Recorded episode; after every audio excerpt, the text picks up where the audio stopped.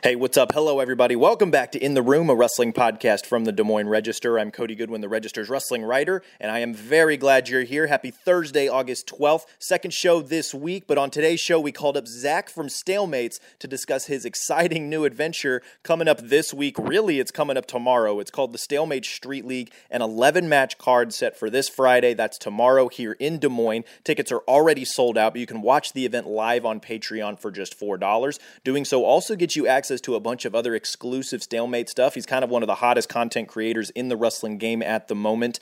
Um, I know he does his YouTube show weekly, sometimes multiple times weekly, but he's kind of dabbling in a handful of other content creation stuff as well. He's got some um, gear that you guys can get, some other fun stuff. Um, I highly recommend that you check out his Patreon. I've actually put the link to do so in the show notes um, because, guys, not only does he create a bunch of content, but this card looks like a bunch of fun. It's not unlike kind of what the Hawkeye Wrestling Club did with the Hawkeye Wrestling Club Showdown Open. Um, there's also, you know, the Nittany Lion Wrestling Club, a handful of cards on Rokfin. So did uh, uh, the Wisconsin Wrestling RTC. The Cyclone uh, Regional Training Center not too long ago had a handful of matches that they um, put on up in Ames. Um, tons of RTCs and other, uh, you know, wrestling clubs and teams have put on events like this. And Stalemates decided to get in on the action. Again, 11 total matches, three main event bouts, eight more undercard bouts. The three main event matchups look like all sorts of fun, guys. Ian Parker versus Alan Waters, which I think quietly might be the most intriguing matchup on the main event card, which is saying something because the other two, Chris Dardanes versus Colt McCrystal, and then obviously the big one, Kyven Gadson versus Pat Downey. The undercard features a lot more Iowa flavor. Lots of Grandview wrestlers, former and current, are on the card. Um, a local high school coach is going to lace them back up and go live one more time, and other wrestlers who may not be way past their prime, but definitely past their prime, who just kind of want to lace it up one more time and wrestle. Um, so that's going to be a really exciting evening. The matches will be in folk style, but with a push out point. Again, I put the link to watch in the show notes because the tickets are sold out. Kind of speak to the overall excitement about this event. Um, so I brought Zach on to discuss the card, how it came together, um, kind of the process he he went into putting it up, um, what he's most looking forward to, and so many other things. Um, and we actually begin the show talking about the Olympics, kind of what he took away from the action, and then we dive into you know how USA Wrestling's performance might help boost wrestling's overall profile nationwide. Um, maybe what happened with the Greco program. So much more about the Olympics. That's the first half of the show, and then we spend the second half of the show talking about the Stalemate Street League. A quick disclaimer: we did record this show on Monday. It will be airing now today on Thursday, so some things might have changed. I think I saw on Twitter that he was looking for a replacement. Hopefully, it's not one of the bigger cards. Haven't asked him. He hasn't told me. I was going to let him uh, break that news whenever uh, the time came to do so. Um, so, yeah, just quick disclaimer there. We recorded this on a Monday. We say so in the show, um, and this will come out on Thursday, and then the event obviously is on Friday. So, it's a full show today, a whole hour long, but I thoroughly enjoyed the conversation, and I think you guys will too. So, let's cue up that intro music, get this thing started. Thanks again for tuning in today, you guys, and I hope you all enjoy.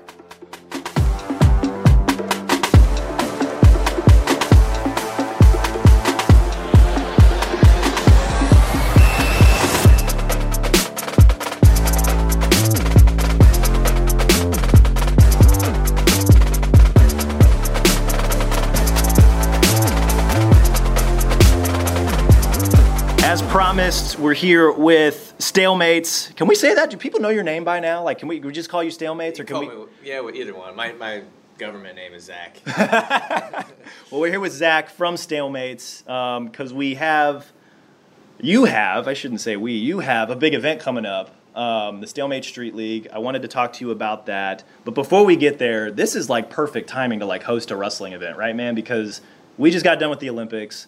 Um, I wanted to ask you about your thoughts on the Olympics too, just like watching as much of it as you probably can. You said before that we jumped on here that missed a couple of the early sessions, which is fine, but you got to see a lot of really good wrestling. I'm sure you saw a bunch of highlights here of some of the stuff you missed. What was your kind of like what what you what you think of the Olympics? Not only like the wrestling itself, but also like it was a pretty good week for wrestling Twitter too. Like it was like there was a lot going on socially surrounding all the games and what. Yeah, I think a good way to judge it that it was a good event was the people who aren't normally intact with wrestling, seeing how many people like that, like the more mainstream sports fans that got involved. Um, we put out a tweet about like it's cool to see like Nick Mercs, who's like a huge streamer gamer. A lot of people don't know who that is, but he's got millions of followers.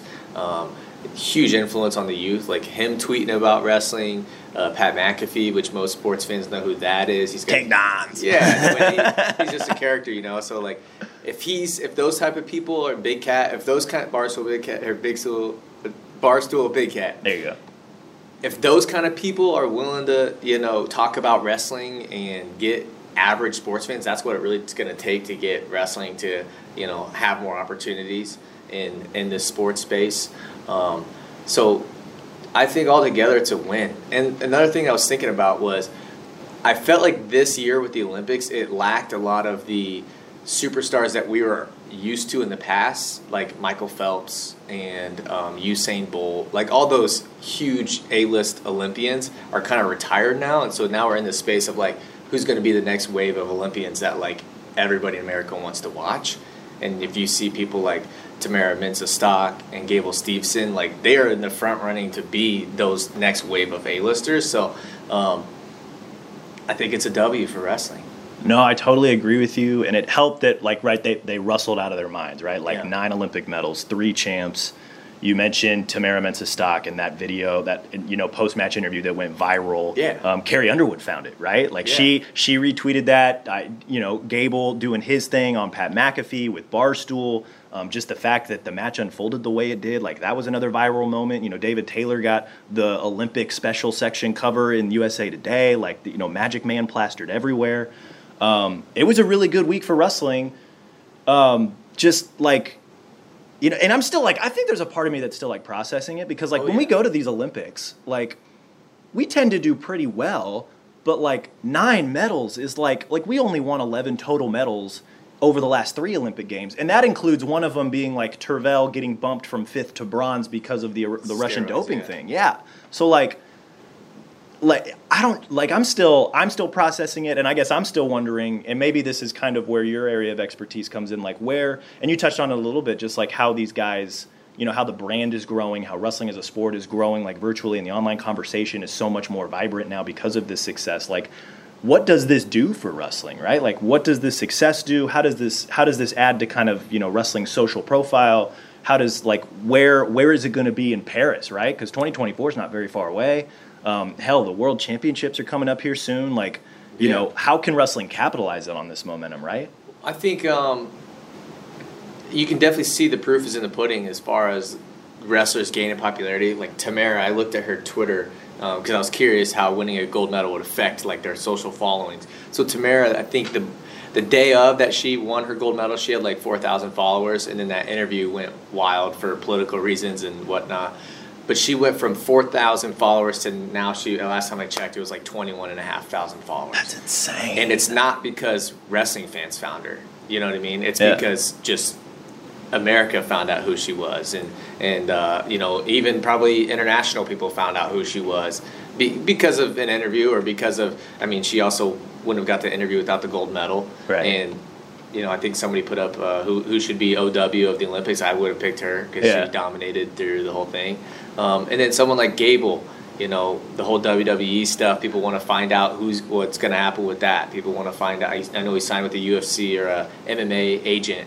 Um, is he going to go that route? And so I think just kind of like seeing those people um, find their audiences and people are able to find out who they are, it's going to be great. I think with the World Championships coming up in September, that's going to be huge because they we can't we can't you know we got to be able to translate though that average fan base to stuff like the World Championships. We got to make them care about that. So if they know that you know Tamara's in it or Gable's in it or whoever's in it, they they might tune in because they want to see you know is this legacy going to continue? They can't wait another three or four years to the next Olympics. Um, so we just keep the ball rolling and keep the average fan, like people like you, uh, people like us, to keep people up to date and say, hey, you, you like this person at the Olympics? Watch them in September. Yeah, hundred percent. No, I, I really like that because then that helps. You know, I mean, you mentioned, you know, without like a superstar like Michael Phelps or like the fact that like Simone Biles struggled with a bunch of mental health stuff, so she wasn't the superstar that I think everybody felt, was. I expecting. felt like a lot of the, a lot of the mainstream Olympic athletes weren't really either a didn't live up to expectations like Simone for her personal reasons that she has going on, and I wouldn't say her stock like fell in any way because it's probably probably bigger than than anything now because of what she was going through and what she talked about. But it didn't have, you know, Michael Phelps or Lolo Jones or Usain Bolt, all these big names. So Yeah. this year was like a big year for people to kind of break out and become superstars. And I think wrestling was right there with them. And I don't know if it's because I'm under such a, you know, microcosm of wrestling that I want to that I want to see wrestling succeed and I might be biased, but I gauge it off people that I know that aren't wrestling fans and I got sent tons of clips of like Gable or or whoever, um, Gilman obviously here in Iowa is a big one. So seeing all those people get attention from people who normally wouldn't be giving them attention, that's a W. Yeah, no, and I think like you know, I, it was kind of that way all throughout the games, right? Because you know, like Caeleb Dressel became a swim star. Like I watched Yeah. a lot of swimming the week before wrestling. Um, you know, gymnastics always gets the prime time slot, right? So like Jade Carey was a superstar. MyKayla Skinner is a name. You know, Jordan Childs I think was one of the other gymnasts. And then you look at like track and field, like um, you know, I know they didn't win the hundred meter dash, but like Kenny Bednarek. Um, I think oh, may, that may have been the 200. Him and Noah Lyles from the USA finished Yep. two three in the 200. Um, you know, Shout Sydney, out to Indian Hills. Shout, shout out to Indian Hills. Um, you know, like Sydney McLaughlin in the in the uh, you know uh, what was that the 400 hurdles where she set another world record. Um, lots of cool opportunities, and then like you mentioned, like wrestling kind of was able to enter that space a little bit, not just because of the results, but like by some of you know Tamara's in, in- interview. Um, you know the way Gable won his gold, the way David Taylor won his gold. Like it was it was a really cool week for wrestling. I thought. Um, what was your favorite part? like wrestling on the mat performance uh, something that happened socially like what was like what, what are you going to remember most about these olympics My favorite part by far was John Smith.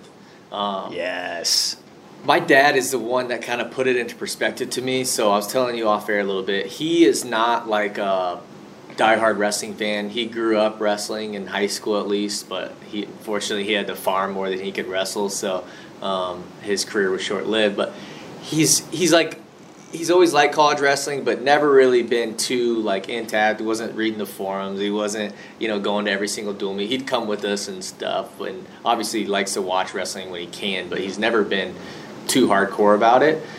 But he loved John Smith, and I don't know if it's because my dad's like a farm guy, and, and you hear John Smith's southern accent, and you know, everybody loves a southern accent, right? But the main thing that my dad said was he was able to, because John Smith's so smart technically, he was able to understand high level technical wrestling because John Smith's breaking it down in real time, a lot of times before it even happened.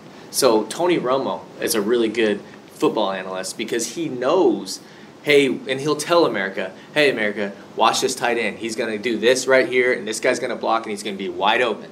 And then two seconds later, what happens? That exact sequence happened. That happened multiple times with John Smith. He did it with Helen Maroulis. He did it in a Greco match. He said, do something. I can't remember what it was. But there's multiple times where John Smith told Americans who might not know wrestling like the back of their hand, like most wrestling fans, he was able to break it down for them and, and make them understand.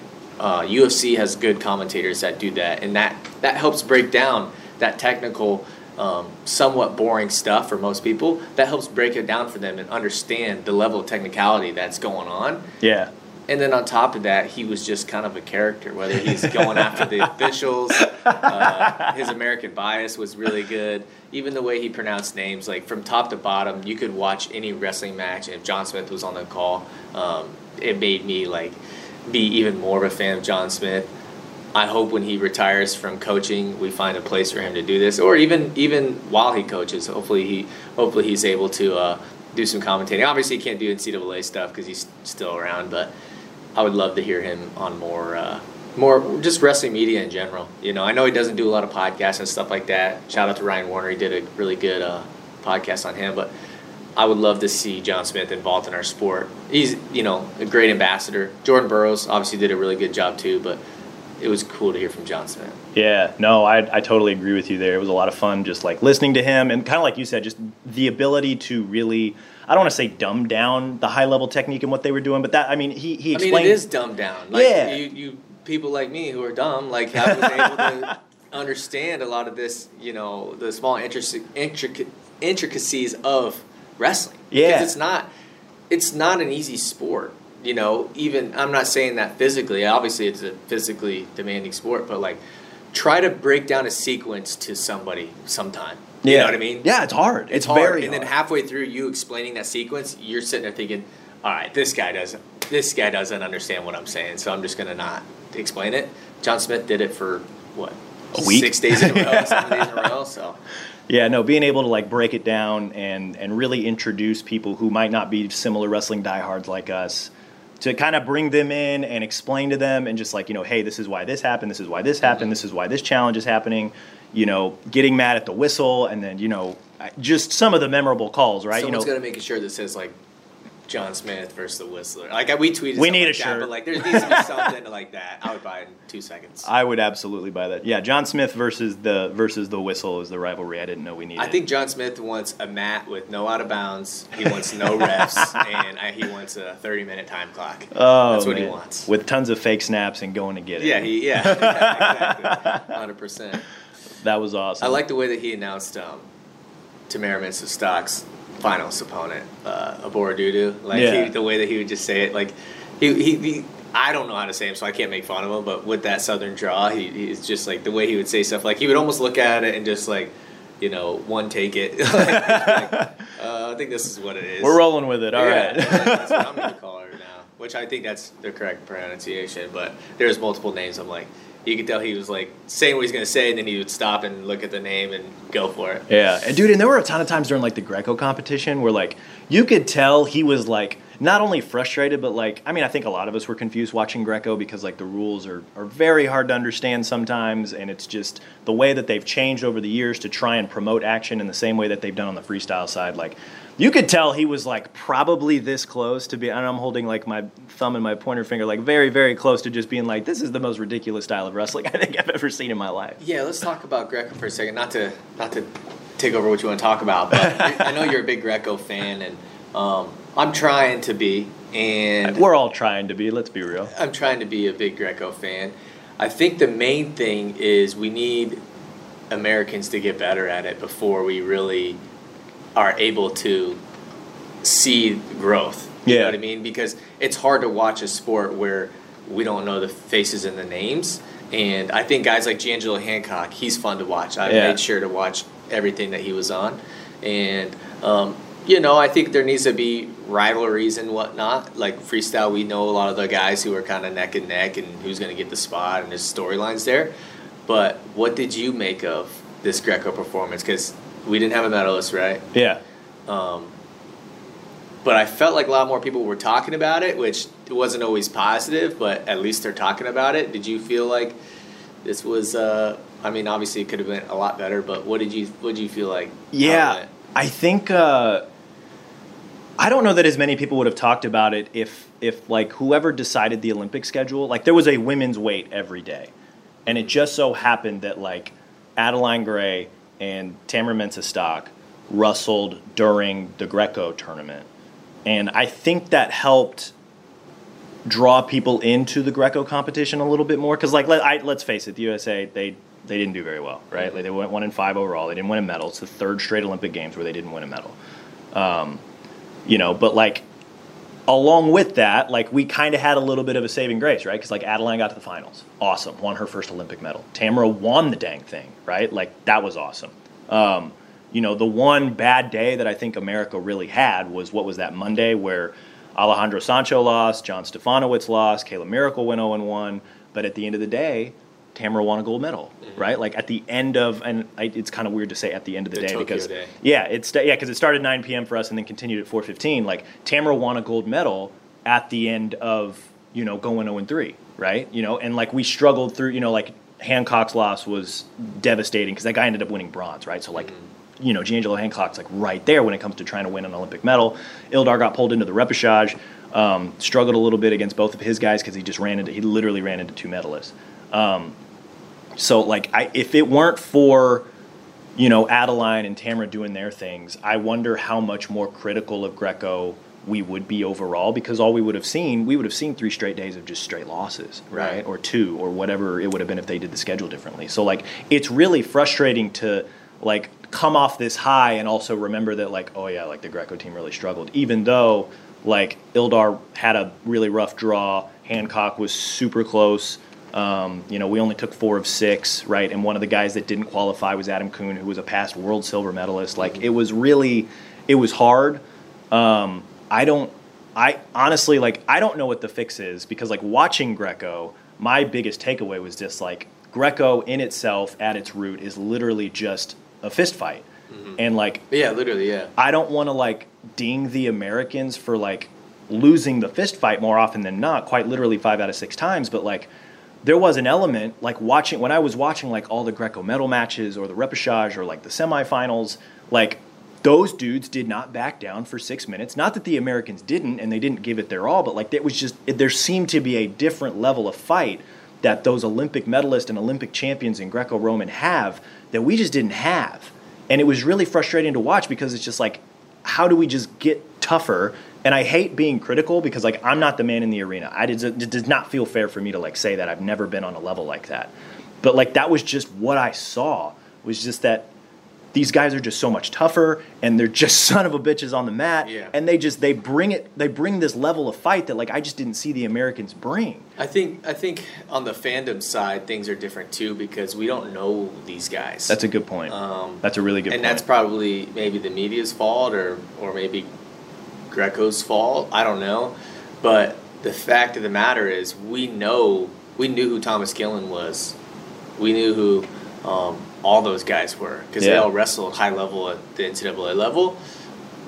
I don't. Did any of these Greco guys ever wrestle like at the Division One level, at least that we would know about? not to like not immediately offhand because like Right. I know G'Angelo Hancock's only 23. Like he Right. he spurred his college stuff to to, go it is like they also didn't because they were focusing on Greco, right, which is kind of what you have to do which if you is want to what be they good need at to it. do. But at the same time, they lose that opportunity to really get themselves known. Yeah, So it's like this. It's gonna hurt them if they wrestle in like Division One because a lot of those guys are good enough to do that, right? yeah. There's a few people that can pull it off. Like I know like Taylor Lamont for example, All American for Utah Jesse Valley. Thielke was one. Yeah, he wrestled for a year at Wisconsin and then decided to go full Greco because Right. he knew leg grabbing didn't help him. Right.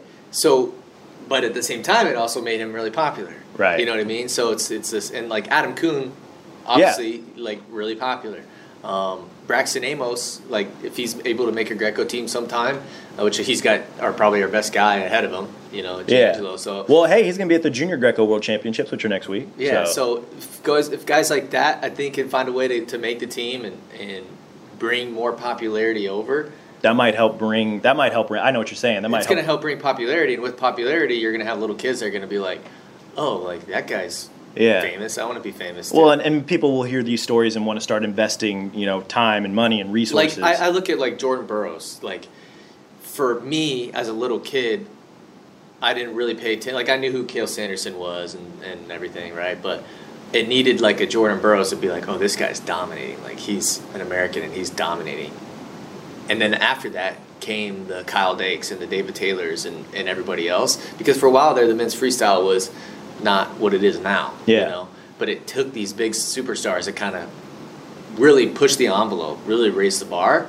I think Greco needs their Jordan Burroughs, which they're not. There's not a Jordan Burroughs in every street corner. You know, you can't just go to the store and, and get a superstar. But they need some sort of superstar. I think G'Angelo could do it. yeah, I think the way that he wrestles, he's just super physical. He's got the hair. Yeah. He's got the style to him. Um, I love watching him wrestle. I think somebody like G'Angelo needs to be the face of Greco, um, whether he likes it or not. you know, I, I don't know. I think there's a part of him that's kind of embraced that already. Yeah, you know, for the longest time it was you know like Spencer Mango, Yeah. Jesse Thielke was on the 2016 Olympic team. I think another kid too that is fun to watch is that Benji Peak. Yeah. So he's a Yeah. guy, you know, he, he had some clip after uh, the World Teen Trials. He won a match. He's like, "This is what I did." Like, Yeah, right. That got me fired up. I don't even do Greco, but I'm, you know, I'm like, that, I want to say that. Yeah, right. You know, so guys like Benji Peak was fun to watch, um, and then even like the the Joe Rau and the Stefanowicz, like There were a lot of people that were just like, if they didn't know what was going on, they were like, wait, why is this a thing, right? right, and that became this whole like kind of saga to it. Joe obviously was like feeling a certain way, and you know Stefanowicz became the guy. But they need those rivalries, whether you like it or not, we To help boost the profile, 100%. Yeah. No, I to- I'm totally with you there. Um, I think there was maybe some hope that like after Adam Coon's run that maybe he could be that dude because behind him you have Colton Schultz who was an age level superstar in Mhm. Greco. So like Yeah. you wonder you know, there's that. I mean, at the Cadet World Championships, Cory Land from Alabama, who um, got on that team because he beat Underwood's Gable Porter because there's always an Iowa tie. And then he ended up getting to the Cadet World Finals. Um, he lost, but like you know, he could be the next one of the next Greco superstars. Maybe I don't. He, he's probably going to want to wrestle in college because he's pretty good at folk style too. Um, so yeah, I mean, there's. It seems like you know, like they were so close in some aspects, but also like it just seems like there's for the third consecutive cycle that there's just so much work to do for U.S. Greco um, which is frustrating for someone like me who's a Greco fan mm-hmm. and other people who I know are trying to get in on it and enjoy it. Um, the passivity thing to me is the toughest part. It it is a frustrating thing, and and like. I, the the spirit behind the rule makes total sense to me as someone who's tr- like trying to bring people but along I think with this at some point thing. you just got to say, all right, someone's got to start up, someone's got to start down, because that's kind of like it used to be that way. Like the way, like it used to. There was a time way back when I don't know how long you've been following freestyle and Greco, where um, in Greco, you had to win, well, for both freestyle and Greco, you had to win two out of three periods. Um, and for Greco specifically, each period was two minutes long. The first minute you would wrestle on your feet. And then if it wasn't decided after a minute, like you could score points and whatnot, but the second minute you get 30 seconds on top, you start in a re- reverse lift position, and then the next 30 seconds your opponent gets uh, a chance to wrestle on top. And so tech falls back then I think we're like 6-0 or 7-0. Right. I mean, if a Russian gets on top, it's gonna be wrap. It's gonna be a wrap. Yeah. Right. So I get why they would go away from that. Um, but at the same time, it's like it was tough to see. Like it was very frustrating. Yeah, and I mean, every, it was like every single match is like clockwork. You know, all right, he's gonna go down. All right, the Russian's going down again. or Yeah. the Russian's going on top again. yeah, or like you think both guys get a shot and then they Right. don't, and and it's it's that's the frustrating part. And I think for like an average fan, it's gonna be tough to it's gonna be tough to sell Greco the way the current rules are set up. Yeah. in my opinion. No, I'm I- probably gonna get dogged on. Uh, I know before somebody said that. I think Brandon Paulson said I hated Greco, which I don't know so maybe he was joking or not. But um, I'm trying to get into it. You know, I'm, I'm trying to get into it. I think I think um, in the pop in the social aspect, there's some work to be done. Um, and I'd love to I'd love to be an asset to Greco. So maybe we can figure that out. yeah. No, I'm totally with you there.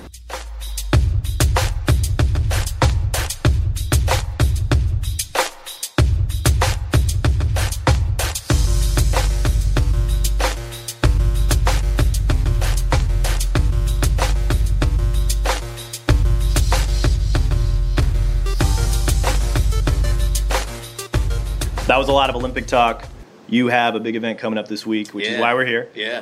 Um, 20 some minutes into the podcast. Yeah, no, I'm gonna try to. Uh, I'm gonna try to pull up the lineup here, but go. Yeah. ahead. Um, but no, the, st- the Stalemate Street League, I was super curious, um, and I have the lineups too, so we can we can chat about that for a little bit. But I was really curious.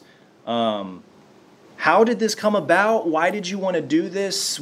I, like, kind of take me through the process of really trying to set up this card, man, because this is one really unique compared to maybe a lot of the other cards that we've seen, like with Very Nittany Lion yeah. Wrestling Club, Hawkeye Wrestling Club. Flo's done a lot of different events, um, and now here you are with some high-profile matchups and also just some like really interesting matchups um, which is really cool right on the heel of the Olympics because it seems like wrestling's popularity and interest is at, is, is, is at a really high point right now. And here you come with this really cool event here in Des Moines. Like, kind of walk me through the process of what, what this was like setting it up.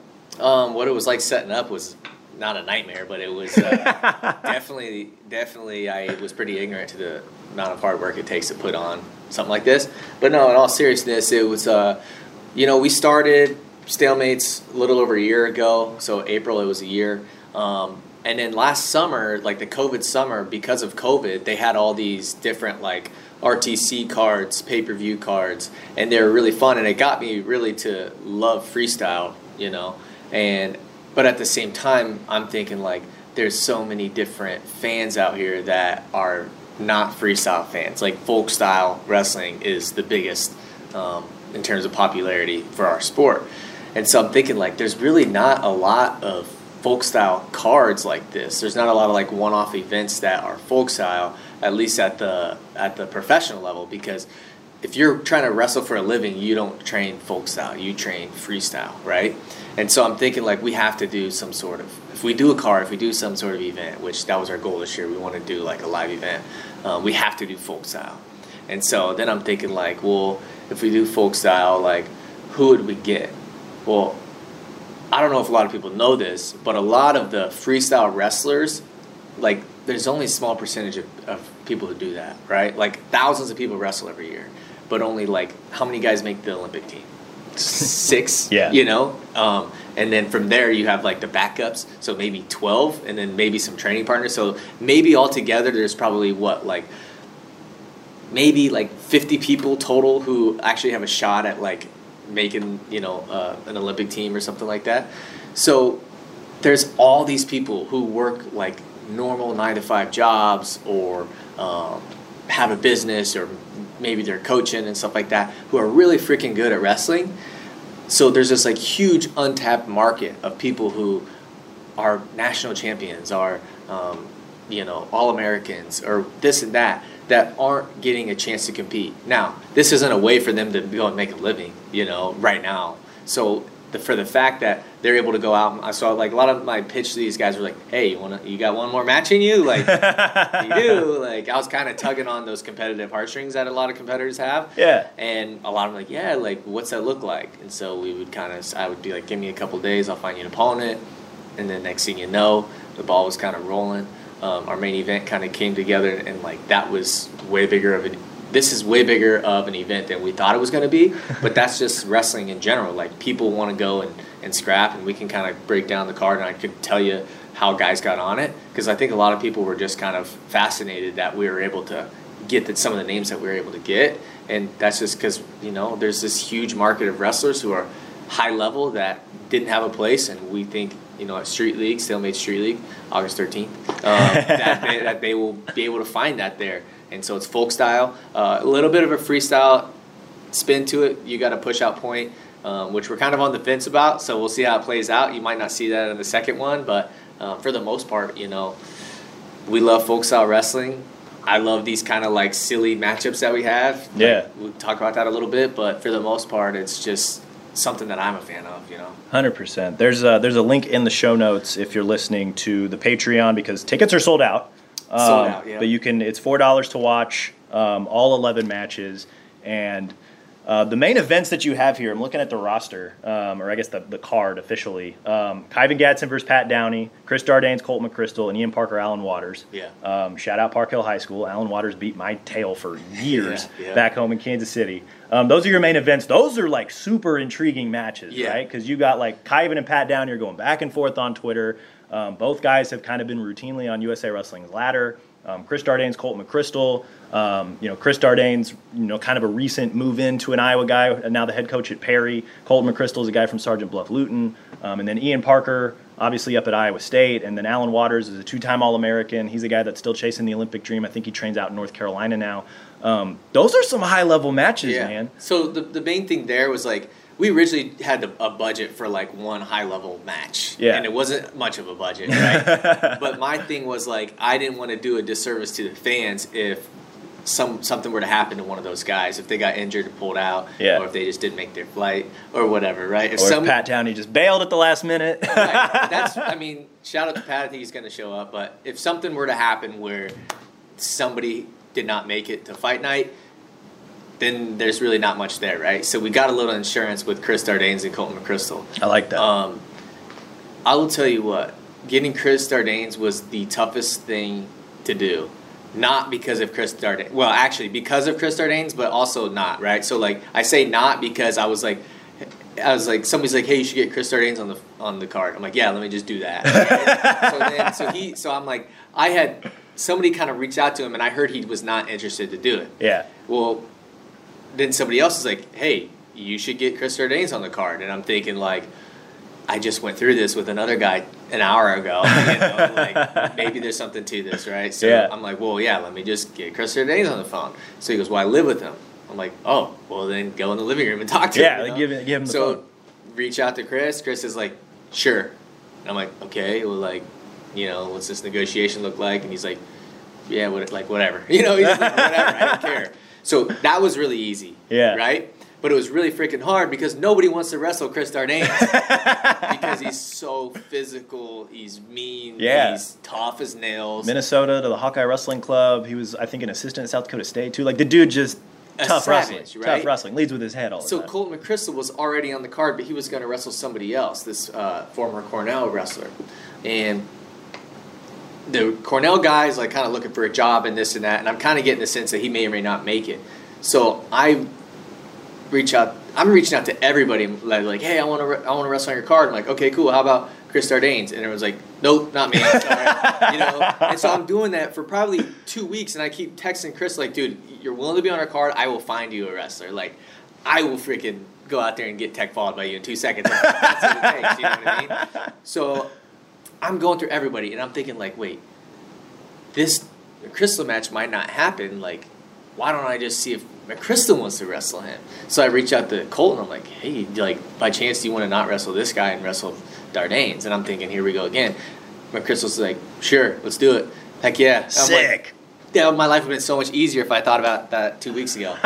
so that one came together pretty easily. Um, obviously, a lot of people know how Kyven and Pat came together, and that one kind of sells itself. If you guys don't know about that match, just go on Twitter and scroll through. they're going at, those guys are going at it. It's, it's not a work. I think they do have high respect for each other, but at the same time, they're two competitive guys that have always kind of been around each other. So there's always that friction. So like, it's like that coworker that's always like kind of on your tail, and you guys kind of don't like each other, kind of thing. Yeah. Um, those guys have been in the same rooms a lot, around the same weight. They both have a lot of attention on them. So naturally, those guys kind of are going at it. Yeah, I think the first year after Kyven had graduated, Downey had come down to Iowa State from Iowa Central and became an All American at that Right. weight.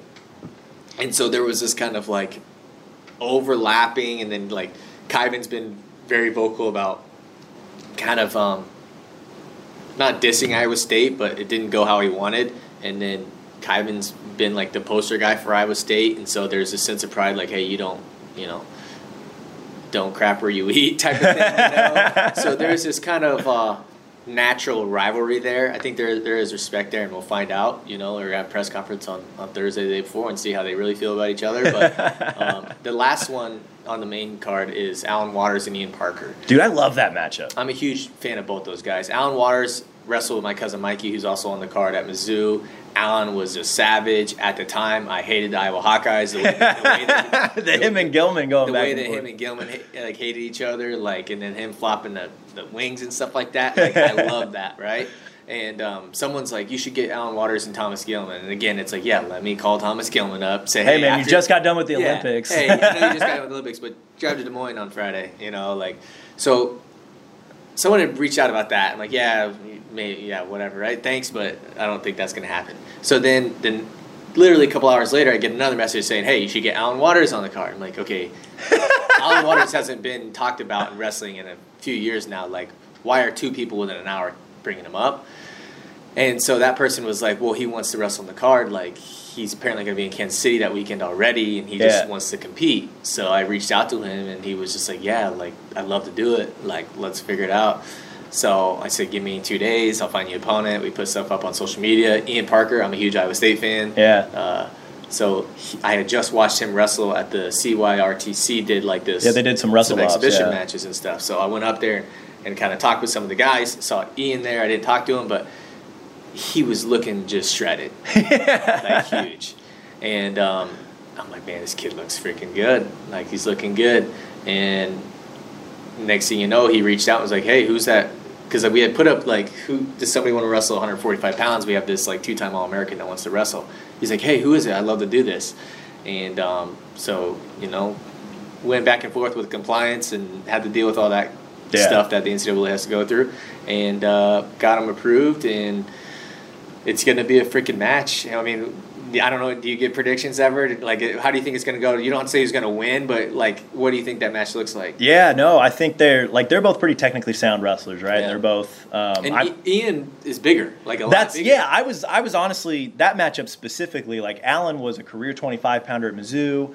Um, I don't know how tall he is. How tall is he? he's I, he's about my height, like five five eight five seven somewhere so he around could, there. he could have he could have like a lot of 25 pounders are like five two five four you know like Yeah. shorter five five Yeah. so if he's if he's that big like the rest of 150 so Yeah. So I mean, he's I mean, he probably walked around, you know, 50, 45 somewhere around there when he Mhm. was like in the off season. Um, Alan's got I mean, he's got a mean streak to him if you you know, if you try to set the tone early, like he will absolutely throw back clubs at you. yeah Um, and you he know- almost had to fight someone on our undercard Yeah, right? about, so. so like he I mean, he he'll scrap, like he's very technically sound. He's they're both just like hard nosed like Ian's from Michigan, so everybody Yeah. from Michigan is a dogfight. right? Yeah. So I'm very curious to see, like, you know, Alan probably has a little bit of a speed advantage, but Ian probably has like physicality. Like, how how is that going to work? Who's going to win? Like, is Mm-hmm. Yeah. it going to be you know stronger? Or is it going to be speed? Like, that's very intrigued by that match. I will say, if you're going to the to the match, I'm hearing that Ian's coach was a recent NCAA champion. So you know, I wonder who that could be. yeah, and and you know, Maybe, maybe if you, uh, I've heard that if you want to get on their good side, bring gummy bears. Yeah. I don't know.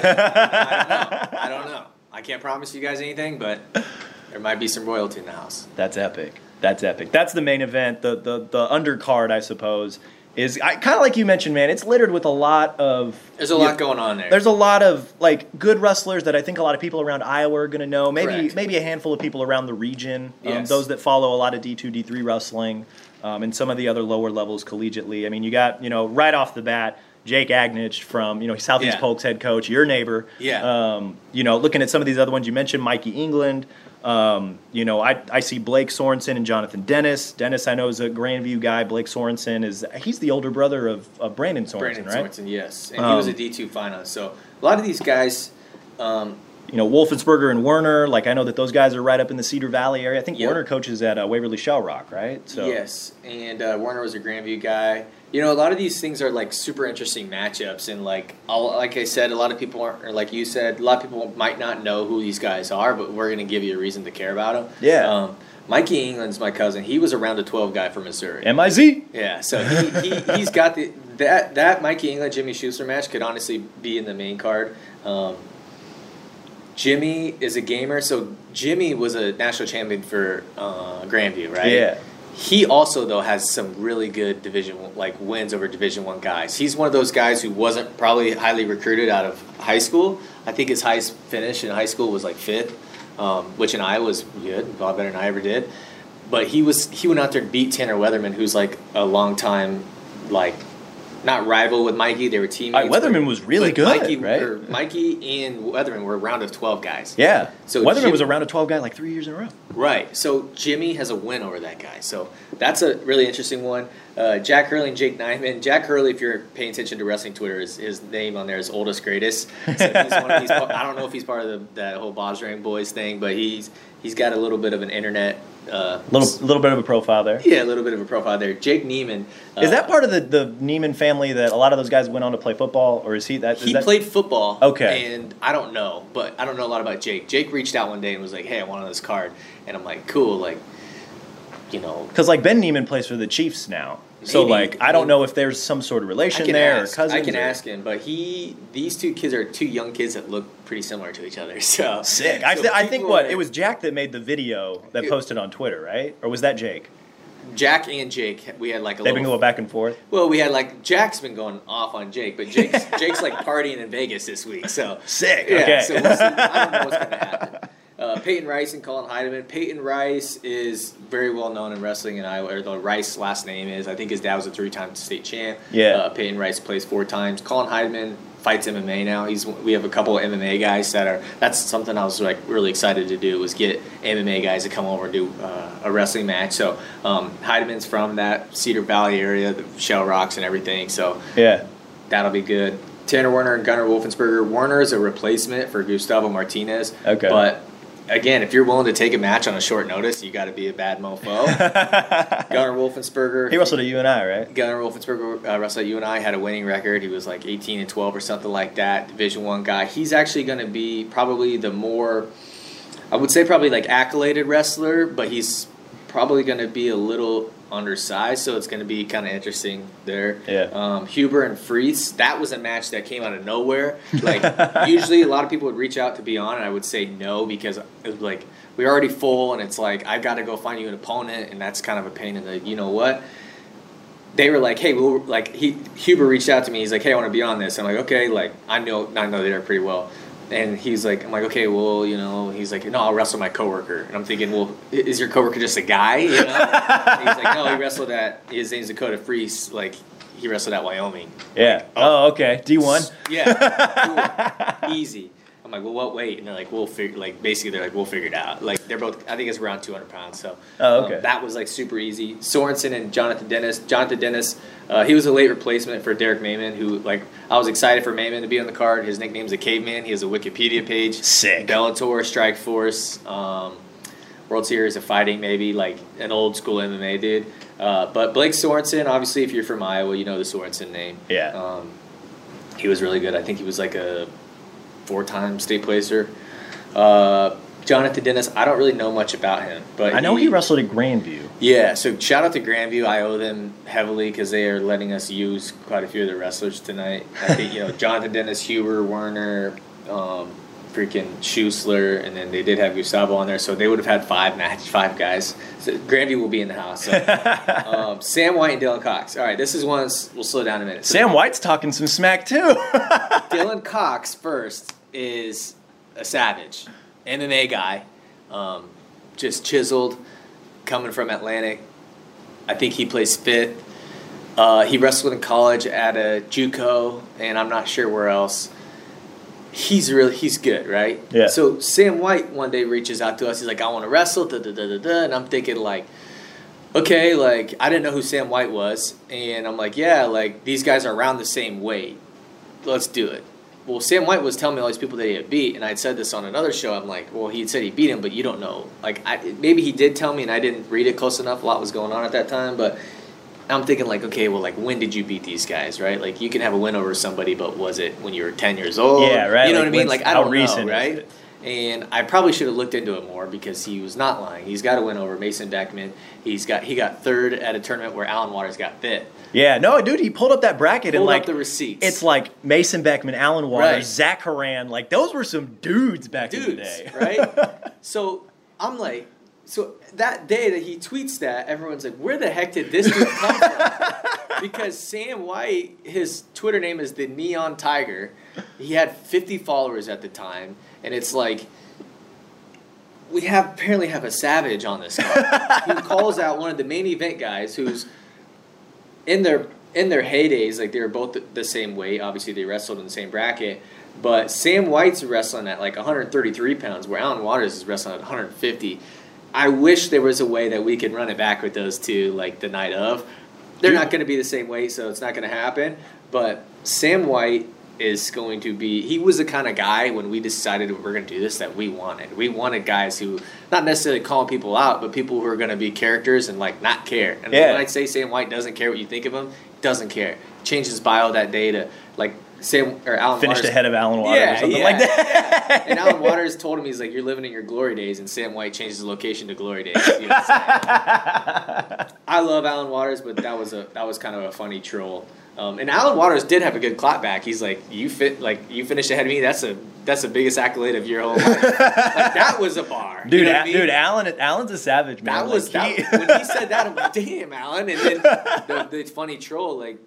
Sam White owned it. And it's like that, the only thing you can do when someone goes that far to like diss you yeah, is own it. dude, if you just wear it, like they can't hurt If, you. if with Sam it, right? White would have came back with like another jab, it wouldn't have worked. Just because of like the clout that Alan Waters has and the clout that Sam White has right now Yeah. are two different things. Now, after Stalemate Street League, the way that Sam White is being, he, he might be uh, like. This is the put up or UFC shut up You know moment, when the right? UFC needed Ronda Rousey to like get the women going.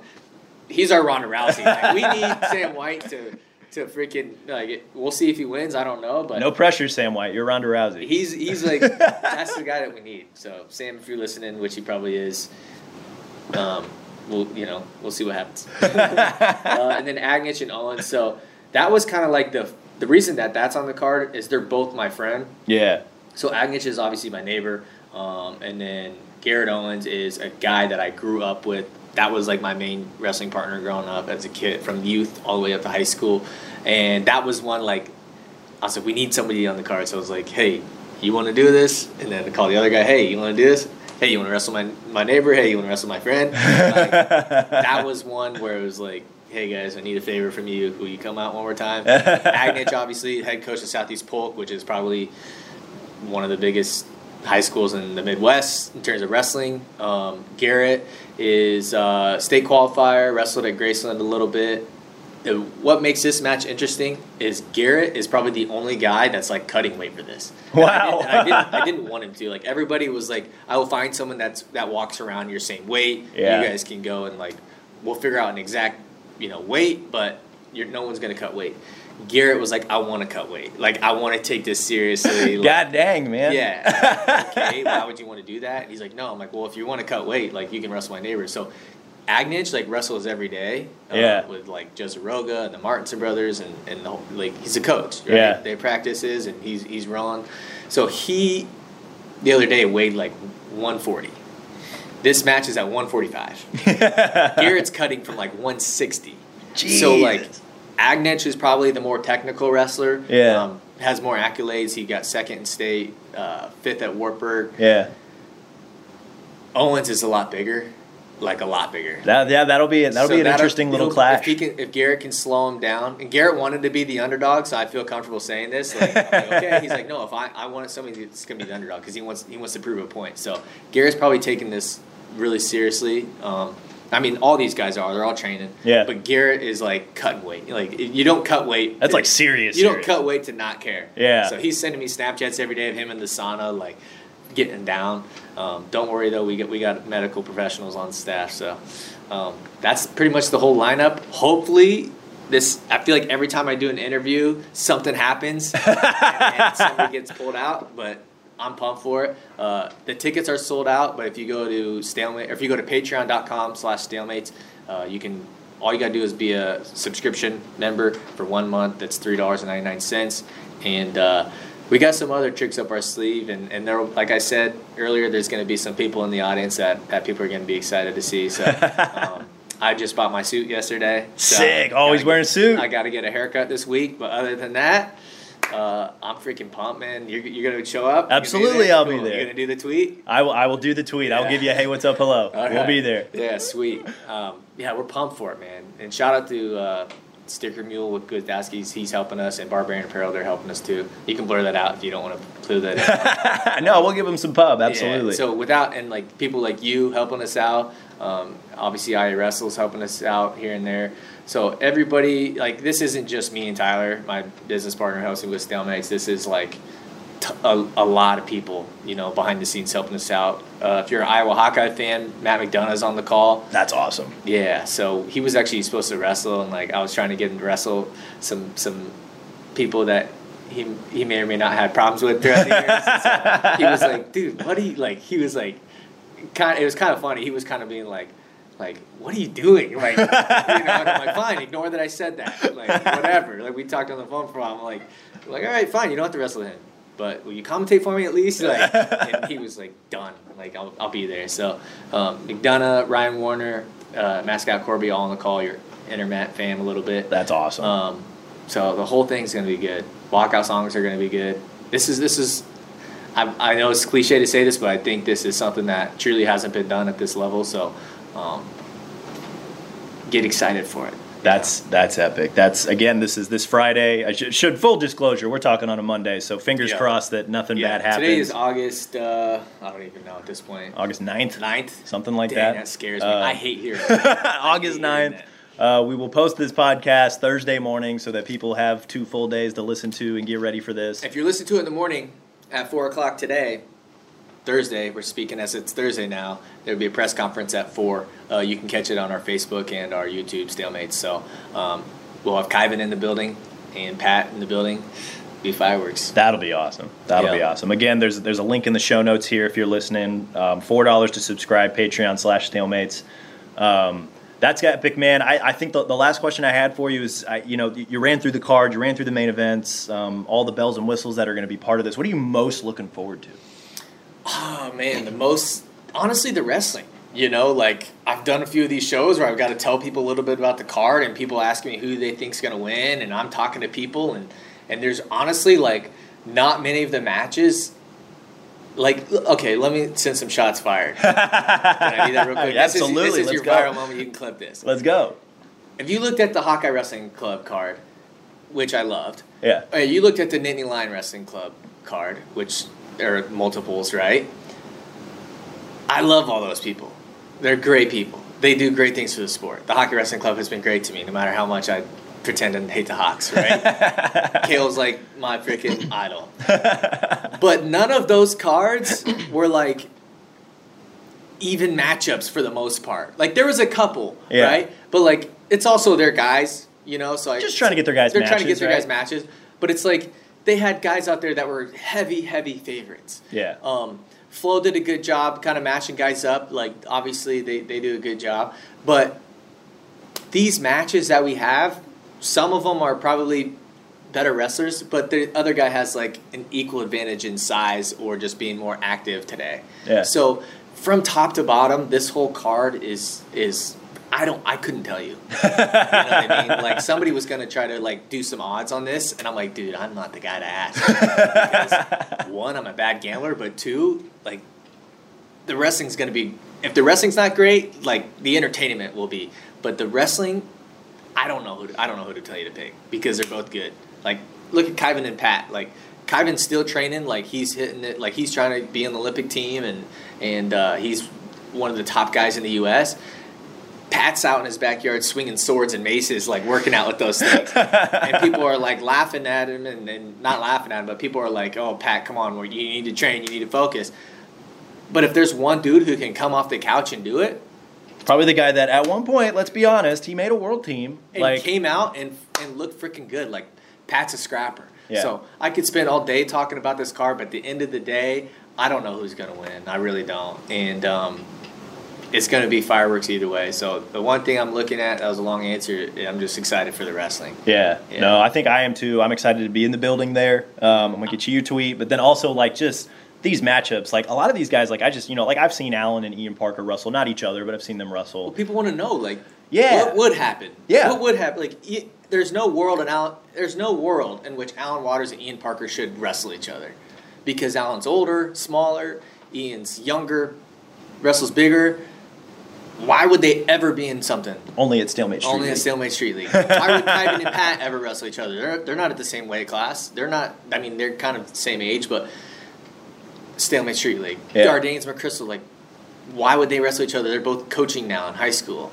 Well, you get to see it here. Stalemate Street League. Yeah, That's 100%. awesome, man. That's awesome. I'm excited. I can't wait for it. Um, the wrestling itself, but also just the show that I know you guys are going to put on because I know you you very excited about everything that's going on around the wrestling as well. I'm excited. I hope other people are too. I hope other people show up and show in and and and tune into the broadcast because, like you said, Warner, Corby, and Matt McDonough are going to be on the call. That's going to be an entertaining group of a group of guys.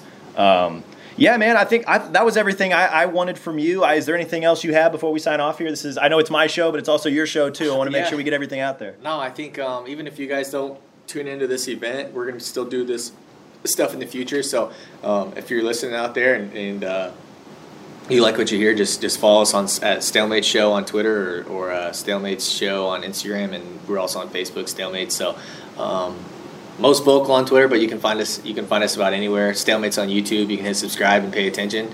Um, if you if you dislike our videos, dislike it. Hit the button twice, so, uh, you really get it in there. You know what I'm saying? So no, but uh, I appreciate you guys for, for reaching out and, and doing this. This means a lot. We're a lot smaller than uh, the Des Moines Register, and, and you, you got the blue check mark, and we don't. So I appreciate you extending the ladder down to the sorry people. And maybe one day we can uh, be on your level. But no, in all seriousness, thank you for for uh, helping us do this, and we hope to do the wrestling world a. a uh, not a favor, but we hope to do them justice. Absolutely. Yeah. One last time, um, the link to watch Patreon slash Stalemates in the bio. Go click it. Go subscribe. Make sure to tune in. Um, it's going to be right here in Des Moines, which I think we'd be stupid, we'd be in the register to not try and promote more wrestling here in the state of Iowa.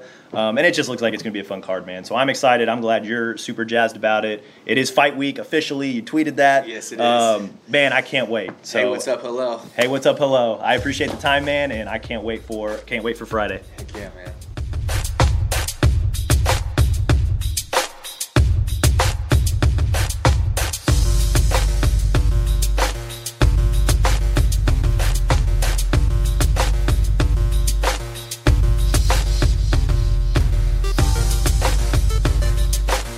Big, big thank you again to Zach from Stalemates for his time. Always love picking his brain about the wrestling world and where it's headed, and and more than happy to give him some time to promote his awesome event coming up tomorrow night. Again, I will be there. I hope to see you guys there. Um, if you have tickets, again, the tickets are sold out, um, so you can definitely uh, you can still watch obviously through the Patreon link, which again I did put in my show notes. So go click on that. Throw uh, throw the homie from Stalemates um, just a little bit of money to catch this wildly entertaining card. I'm very excited for it. Again, the Stalemate Street League live this Friday in Des Moines. Tickets are sold out, but again, you can watch it online through his Patreon. Click it, buy it, enjoy the action with us on Friday, guys. You will not regret it, I promise. But that's all we've got today. Thanks again for listening. Be sure to rate and review the show on Apple, Stitcher, Spotify, Google, iHeartRadio, wherever you get your podcast. Follow your boy on Twitter at Cody Goodwin, also on Instagram at Cody J Goodwin, and be all sure to also subscribe to the Des Moines Register. Catch all my stories, mailbags, analysis, and videos. You can find links to do all of that as well as stories from this past week in the show notes. Thanks again for listening, you guys. We will talk again soon.